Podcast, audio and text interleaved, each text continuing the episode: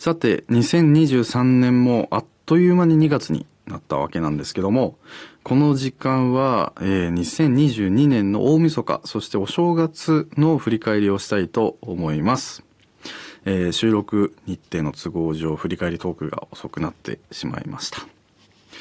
えー、年末年始はですね、先ほどもお話に、えー、させていただきましたけども、オーストリアはウィーンの方に滞在しておりました。えー、メインはレッスンと、そしてご覧になられた方もいるかと思いますが、新年の、えー、クラシック音楽の、まあ、祭典、ウィーンフィルニューイヤーコンサートのためのテレビ中継ゲストで、えー、現地の方へ行ってまいりました。まあ、本当にこのウィンフィルのニューイヤーコンサートっていうのはもう音楽家にとってもそうですし、音楽愛好家にとっても、まあ、風物詩と言ってもいいんじゃないでしょうかね。これを見て、そしてあの最後のアンコールを聞いて、ああ、年が明けたなーっていうのをすごく感じるかと思いますね。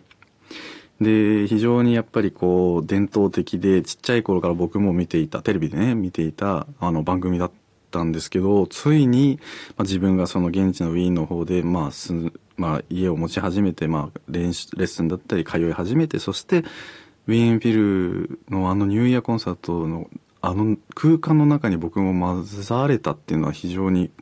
うん、感慨深い瞬間がそこにはありましたね。えー、本当に年の瀬お正月のウィーンの雰囲気っていうのもねまたなかなか今回初めて体験しましたけども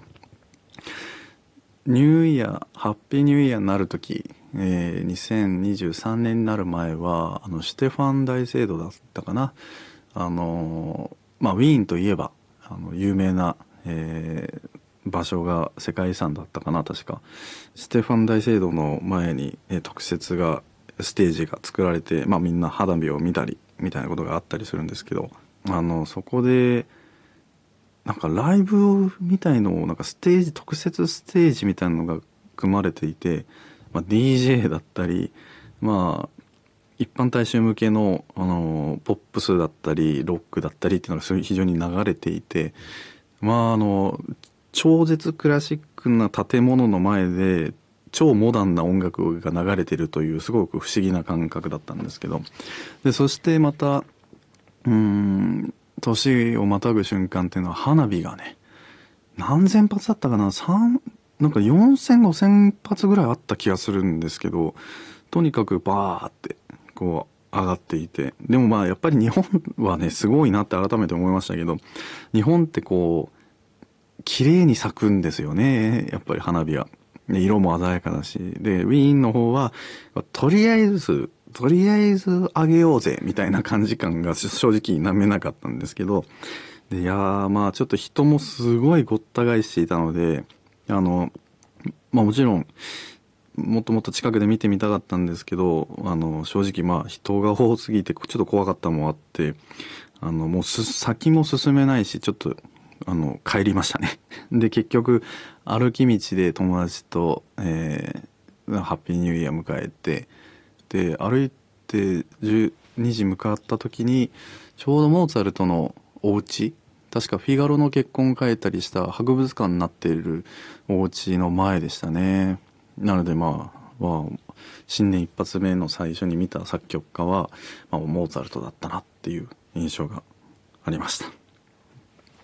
まあ、ウィーンフィルのあの収録自体だったりいろいろなことを経験させてもらいましてで、またウィーンフィルの記者会見にまず参加させていただいたんですよね。ウィンフィルの公式のホームページのライブストリーミングで僕が質問してたりこう手挙げたり挙手してたりインタビュアーの気持ちになってやってるのを見れるかと思うんですけどあのめちゃくちゃ緊張しましたマジで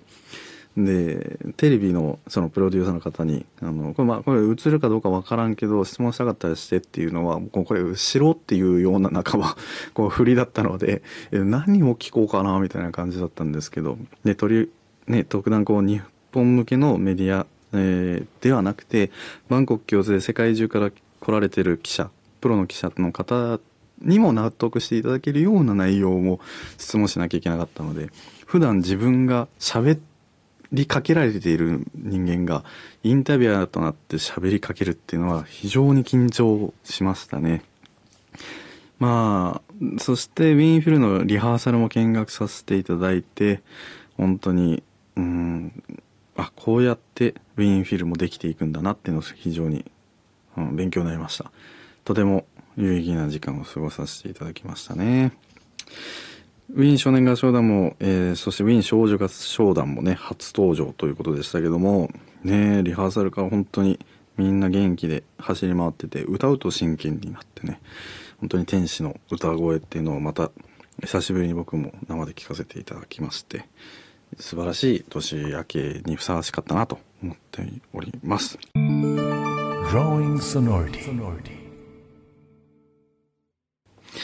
えー、さてさてエンディングのお時間となりましたが、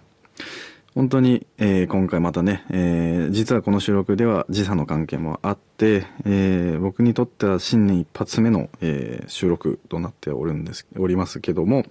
改めて僕も、あの、ちょっとお伝えしたいのが、本年もぜひ皆さんよろしくお願いいたしますということです。えー、番組の公式ホームページ、Twitter、Instagram、え、そして YouTube チャンネルもぜひチェックしてください。番組ではあなたからのメールをお待ちしております。普通オタ、えー、今ハマっていること、そしてクラシックメモリーズなどなど、各コーナーへのメールは、ソリタアットマーク、mbs1179.com、sorita アットマーク、mbs1179.com までお願いします。また番組の公式インスタグラムの DM でも受け付けております。そしてここでお知らせです。えー、2月9日木曜日、ミューザ川崎シンフォニーホールを皮切りに、えー、僕が主催するジャパンナショナルオーケストラ JNO による全国10都市11公演のコンサートツアーがスタートします。